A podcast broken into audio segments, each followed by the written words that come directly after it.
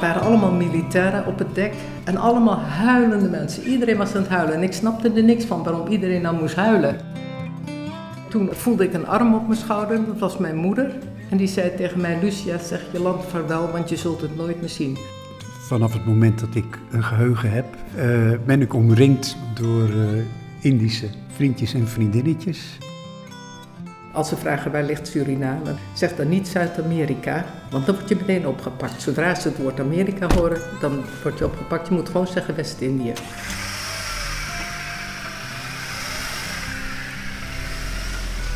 Daar, hè, daar werd geschaatst en hier tegenover je, waar, waar, de, waar die bordjes allemaal staan, daar was een, eh, een, een, eh, een, werd een vlonder neergezet en was altijd dansen met de kermis. Hè? Klopt het, ja. Uh, Jan Maarten? En je ziet daar recht tegenover ons hier Handorf. Ja. En dat was ja. natuurlijk het hotel waardoor de kunstenaars naar En uh, Pandelaar daarnaast. Pandelaar daarnaast. De poffertjeskraam is er ook al honderd jaar. Oh ja, maar Jan Maarten, je hebt een bruine. foto waarop ik met Pieter sta en jullie ook. Toen zijn we meegegaan. Chique winkeltjes en een file van poenige wagens. Tijdens deze tweede Huizen van Aankomst podcast ben ik op pad in het Gooi. In Laren om precies te zijn. Ik zit in de auto met Jan Maarten Koeman, wiens ouders hier een pension hadden, en met Lucia Renes, die daar als klein meisje woonde. De twee geven mij een enthousiaste rijtour door het dorp van hun jeugd.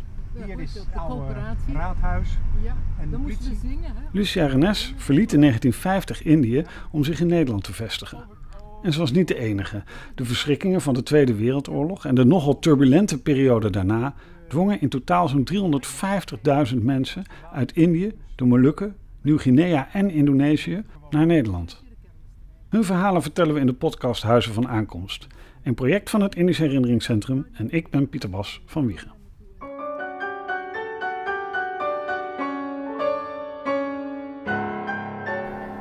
De paden van Lucia en Jan Maarten kruisten elkaar pas in 1950. Waarover straks meer. Maar eerst gaan we even verder terug in de tijd, want het verhaal van Lucia is te boeiend. We strijken daarvoor neer in het restaurant van Museumtheater Singer. Ik ben Lucia Irene Renes. Ik ben geboren in Nederlands-Indië. Ik word altijd heel nijdig als mensen zeggen dat ik in Indonesië geboren ben, want ik ben niet in Indonesië geboren. Tijdens de oorlog, op de, dag dat uh, de Japanners het huis van mijn moeder uh, confiskeerden, uh, heeft zij een carretta, dat is een rijtuig, gehuurd. Heeft ze er twee oudste kinderen, mijn broer en mijn zus, ingestopt met wat schamele bezittingen die ze uit het huis kon meenemen. Dat zijn meestal de foto's en zo. En ze is gereden naar het huis van een vriendin, want er was een heel clubje uh, in Bandung die veel contact met elkaar hadden. Dat waren dan de uh, uh, militairen met hun vrouwen. Mijn vader was knilmilitair. Daar heeft ze de twee oudste kinderen afgezet. Heeft een fiets geleend van haar, is naar het ziekenhuis van het Leger des Heils op de Javerstraat nummer 14 in Bandung gereden. En heeft daar om klokslag 1 uur mij ter wereld gebracht.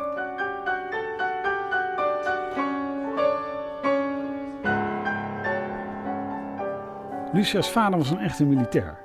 Hij had in Nederland al in het leger gezeten en was daarna uitgezonden naar Suriname, om daar in de TRIS, de troepenmacht in Suriname, dienst te doen. Hij zat in totaal vier jaar lang in Suriname en dat was lang genoeg om te vallen voor de charmes van Lucia's moeder Ena, een dame met een bewogen Surinaamse familiegeschiedenis. Mijn moeder was de achter-achterkleindochter van Adolf Frederik Gravenberg. Die is als slaaf geboren op de plantage Klarenbeek. En nog voor de afschaffing van de slavernij had hij zichzelf vrijgekocht en werd hij door koning Willem III bij koninklijk besluit benoemd tot chirurg. Hij had drie plantages, uh, Para, La Jalousie en Osimbo. Hij kocht uh, slaven vrij en hij liet ze naar Nederland, hij stuurde ze naar Nederland dat ze konden gaan studeren. Ik ben heel trots op mijn Surinaamse, op mijn zwarte roots. Na Suriname trouwde het echtpaar Renes in Nederland, maar al snel werden ze weer uitgezonden. Naar Indië dit keer. Daar werd dus in eerste instantie mijn broer geboren in 1938, in hetzelfde jaar. En mijn zus in 1941 en ik ben van september 1942. Het was oorlog. En meteen na de bezetting was de vader van Lucia al krijgsgevangen gemaakt. Ena en de kinderen werden niet geïnterneerd en waren, zoals ze dat noemden, buitenkampers. Iets dat ze ook te danken hadden aan hun Surinaamse afkomst. Wij konden buiten blijven. Ze hadden tegen mijn moeder ook gezegd toen ze haar bewijs, eh, persoonsbewijs moest halen: denk erom dat je niet zegt, als ze vragen waar ligt Suriname, waar je geboren bent, zeg dan niet Zuid-Amerika, want dan word je meteen opgepakt. Zodra ze het woord Amerika horen, dan word je opgepakt. Je moet gewoon zeggen West-Indië. Nou, dat was goed. Dus zodoende alles en iedereen die in uh, Bandung woonde wist, je moest zeggen West-Indië. Uh, ik ben daar grootgebracht, ik ben geknuffeld door iedereen, ik heb een leven gehad. Nou, ik denk, mijn moeder zei na afloop, je was Hollands welvaren. Terwijl er dus heel weinig te eten was. Dat Lucia weinig te lijden had onder de oorlog, kwam ook door de dame die hen opving. Uh, die tante die ons heeft opgenomen had zelf vijf kinderen. En twee van haar man uit een eerdere relatie. Dus er kwamen nog eens een keertje drie kinderen bij. Dus tien kinderen. Zij zorgde voor het eten. Zij zorgde ervoor dat, dat er uh, inkomsten waren. Ze zei dat ze uh, verpleegkundige was. Dat was ze niet. Dus ze hielp eerst in het ziekenhuis. Maar toen het ziekenhuis gestopt was, ging zij onderhandelen met de mensen uit Chihapit. En Chihapit is een wijk in Bandung waar de mensen vrijwillig heen konden gaan. Het is eigenlijk net als het ghetto in Warschau. Het, was, het werd later afgesloten door de Japanners en er kwam ook een wacht voor en toen konden de mensen er niet meer uit. Maar ze zijn er vrijwel allemaal vrijwillig in gegaan. De meeste waren de blanke mensen uit uh, Bandung. Die tante die handelde, die, die ging naar het kamp en dan bij de, bij de hekken uh, nam ze bijvoorbeeld een tafel van iemand en die ging ze verhandelen en dan kreeg ze 10%. Maar mijn moeder zei, ze zei dan bijvoorbeeld het heeft 100 gulden opgebracht terwijl het 120 heeft opgebracht. Die 20 gulden had ze al, plus dat ze nog eens 10% kreeg. Zo heeft zij ons door de oorlog heen geholpen.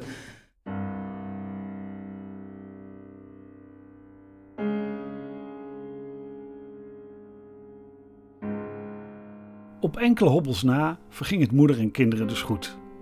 Hoe anders was dat voor Lucia's vader? Die werkte ondertussen als dwangarbeider aan de Pakumbaru-spoorweg op Sumatra na de bevrijding keerde hij terug, gebroken.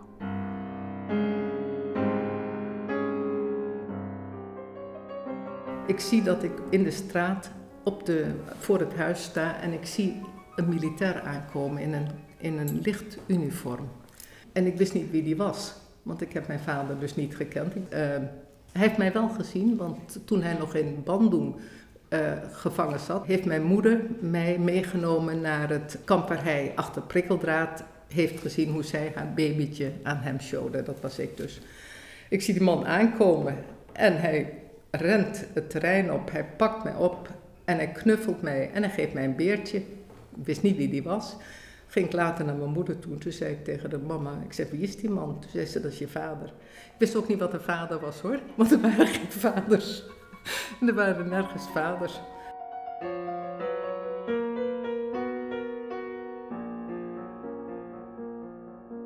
Het gezin was weer herenigd en trok weer in het oude huis aan de Mangalaan in Bandung. In 1948 gaan ze voor enkele maanden met verlof naar Nederland. Na terugkomst in Bandung gaat Lucia naar de Europese school. Op deze school waren kinderen uit de kampong niet welkom. Zij gingen aan de andere kant van het veldje naar school. We hoorden vanaf het moment dat we in 1949 uh, weer terug waren en er dus ook een school voor inheemse kinderen was, toen hoorden wij het Indische volkslied en dat was Indonesië. En wij maakten daarvan Katana Ayer. En dat is iets van, ja, ik weet eigenlijk niet meer precies wat het betekent. Ayer is water, dacht ik. Uh, wij, wij, verbasterden dat en dan zongen wij het dan ook wel mee. Maar die hoorde je in de klas. En wij zongen nooit het Wilhelmus als wij binnenkwamen. Wij uh, kregen gewoon les. Maar we kregen wel les over Nederland. We kregen dat de Batavieren in ons land kwamen. En uh, we kregen geen les over Indië. We kregen alleen maar les over, over Nederland en over onze koningin. Het volkslied, gezongen door Indonesische schooljeugd. Eigenlijk was dat het enige dat Lucia direct merkte van de vrijheidsstrijd die in Indonesië inmiddels al volop gaande was. Via via bereikt haar soms wel iets van de verschrikkingen. Zo weet ze nog dat haar vader haar op een dag vertelde dat er op de weg van Batavia naar Bandung aan iedere boom een javaan was opgeknoopt. Ook kwam er een keer een nichtje de tuin in rennen Die vertelde dat heel de binnenstad van Bandung bezaaid lag met gelynchte Chinezen.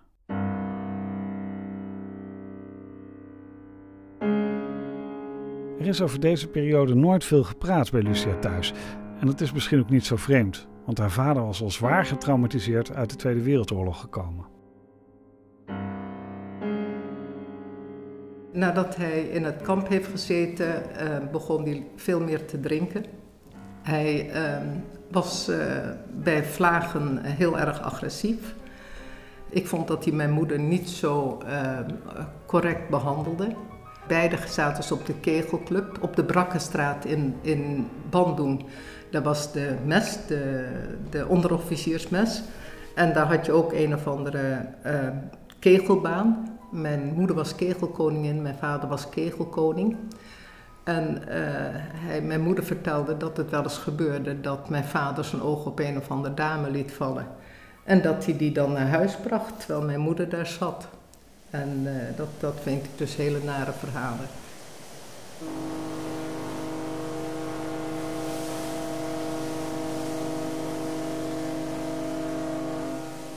Toen de onafhankelijkheidsstrijd definitief voorbij was, vertrok het gezin Renes naar Nederland. Lucia maakte de boottocht tussen Java en Nederland in totaal drie keer op drie verschillende schepen. De eerste keer op verlof ging ze met de Sibajak en terug met de Johan van Oldenbarneveld en haar definitieve tocht in 1950 ging met de Caramonia. Eén keer was het Suezkanaal gesloten en moesten ze om Afrika heen. Aan bootervaring dus geen gebrek. Ja, in mijn idee was het schitterend. Ik weet dat mijn moeder eerste klas reisde. Mochten wij niet aan tafel bij zitten. Ik weet niet waar wij dan aten. En dan zag ik mijn moeder dus aan de tafel. En die kapitein met wel mijn heetse pet op. Hè, en in uniform. En dan zat ze aan tafel bij hem. Want er was van alles te doen hoor. Want de, kinderen die, die, die, die, konden, er werden spelletjes georganiseerd. Het enige wat ik nooit begreep was die sloepenrol. Want dat vond ik altijd heel eng. Dan kreeg je een, een, een, een, een aan. En uh, maakte niet uit waar je ouders waren. En dan moest je bij mensen staan en bij een sloep. En dan werd die sloep naar beneden gehaald. Nou, als het schip vergaan was, hadden, dan had je hetzelfde gehad als bij de Titanic. Dan was meer dan de helft was verdronken. Want er waren maar een paar van die sloepen bij zo'n schip. Nou, en dan werd zo'n sloep weer omhoog gehaald en dan, was weer, moest je je zwemvesten weer inleveren. En dat was, uh, dat was dat. Het was een bioscoop. Mijn broer die haalde me altijd mee. En dan gingen we aan de achterkant, en dan moest je voor betalen, maar aan de achterkant konden we het beeld zien. In spiegelbeeld. Toch was de laatste boottocht anders. Niet alleen omdat het een definitief vertrek was, maar ook omdat het drukker was aan boord. Op een gegeven moment zag ik mensen in een luik en dan met een gewone ladder, een gewone, eh, niet een trap, maar echt een ladder, naar beneden gingen. En ik was zo nieuwsgierig, ik ben naar beneden gegaan. En daar, het, hele ruim was bezaaid met inheemse mensen. Dus die konden waarschijnlijk de reis niet. Eh, en dan gingen ze naar boven omdat ze naar het toilet moesten of zo. Ik weet niet hoe ze eten kregen, maar het was bezaaid. Allemaal Indische mensen met sarong, kabaya. Ook de mannen, hè, met dat, die, die hoedjes ook op en zo. En um, je had klassen aan boord, eerste, tweede klas, derde klas. Maar dat was geen derde klas, dat was echt, ik vond ik heel erg om te zien dat die mensen daar zaten. Op 5 september 1950 kwam de familie Renes aan in Amuiden.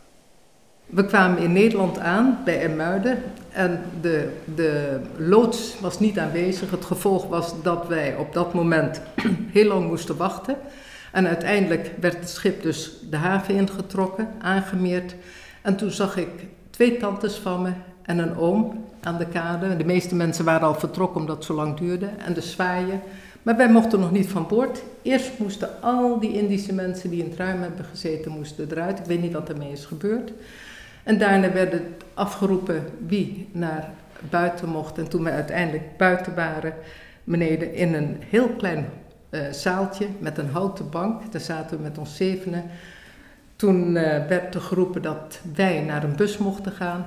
We zaten in die bus, toen moesten we weer uit die bus, want die bus ging naar het oosten van het land. En toen kwam de tweede bus, en dat is de bus waar we uiteindelijk bij het Witte Huis mee aankwamen. En dat we kennis maakten met uh, Henny en Max Koeman.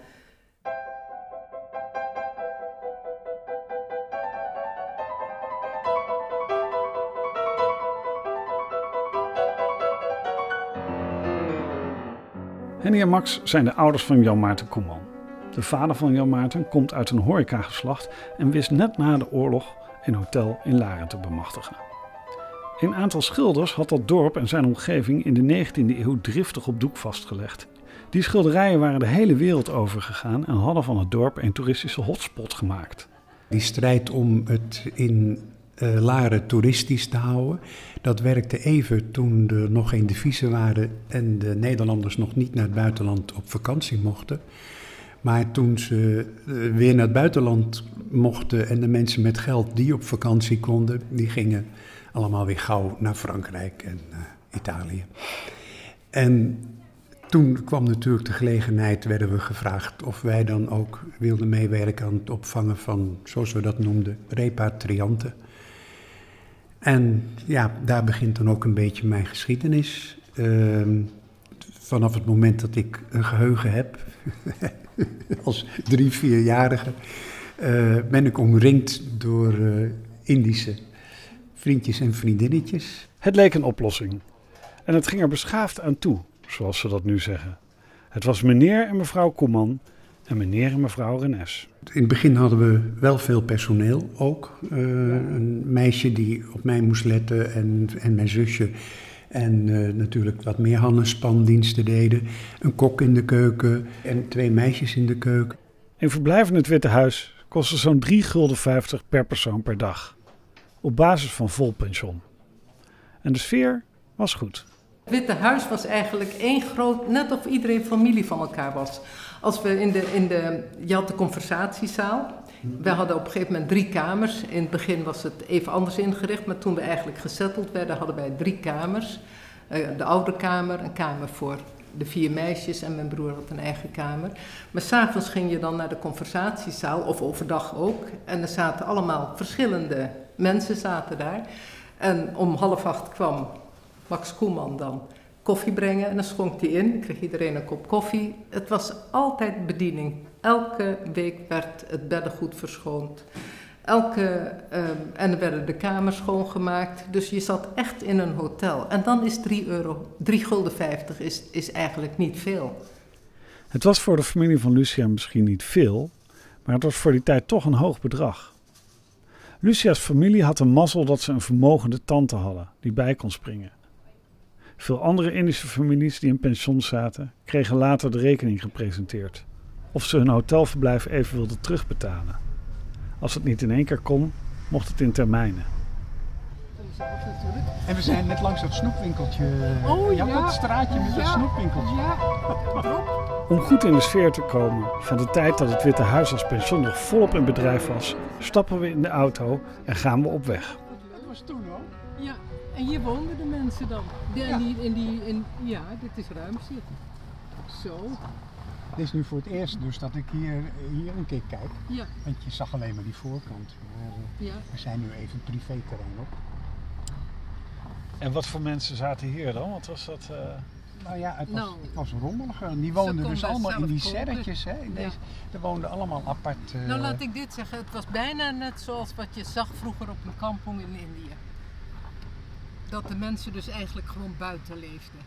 Ja, dus kleine, kleine kamers, ze leefden buiten en ze kookten zelf. Hè? Dat Ja, is het grote, is het ja. grote verschil met eh, eh, het, Witte Huis. was een hotel. Een hotel, pension, restaurant.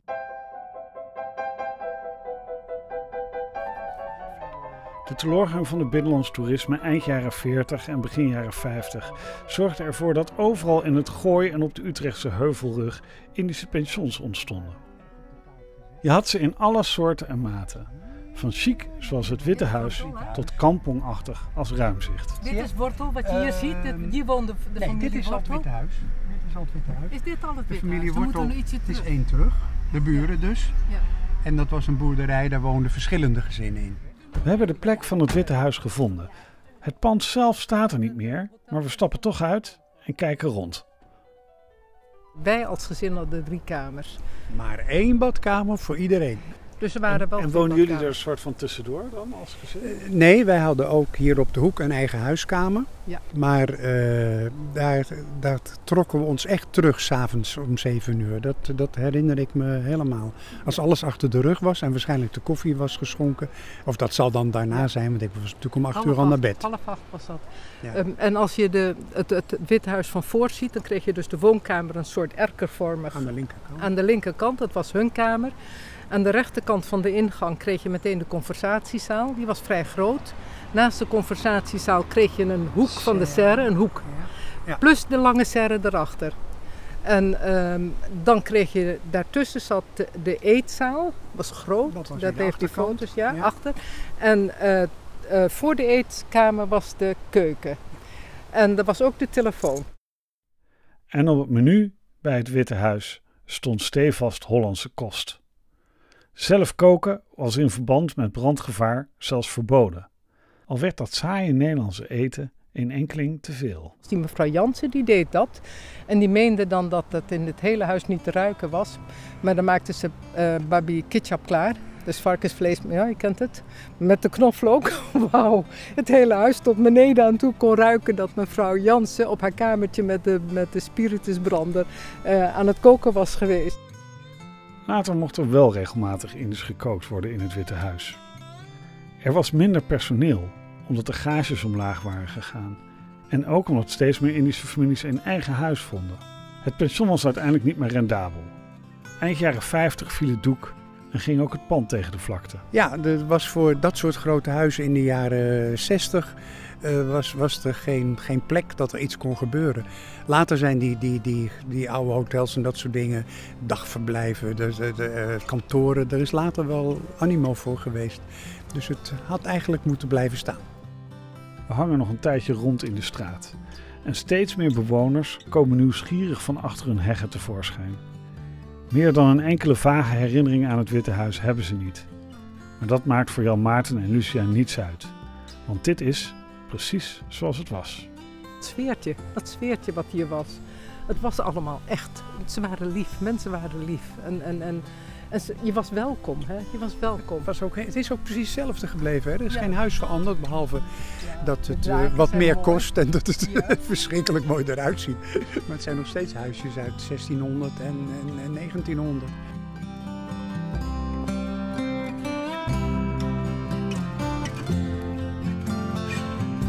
Je luisterde naar de tweede aflevering van de podcast Huizen van Aankomst. In productie van het Indisch Herinneringscentrum, gemaakt door Pieter Bas van Wiegen. De muziek aan het begin en aan het einde van deze podcast is van Ernst Jans. De pianomuziek werd gespeeld door Henk Mak van Dijk. Hij verdiept zich al jaren in de Indische klassieke muziek en onlangs verschenen van hem een aantal korte biografische boekjes van Indische componisten. Daaronder Paul Selig en Constant van der Wal, waarvan je in deze podcast muziek hoorde. Tot slot raad ik iedereen aan om een kijkje te nemen op huizenvanaankomst.nl, want dit project behelst veel meer dan alleen deze podcast.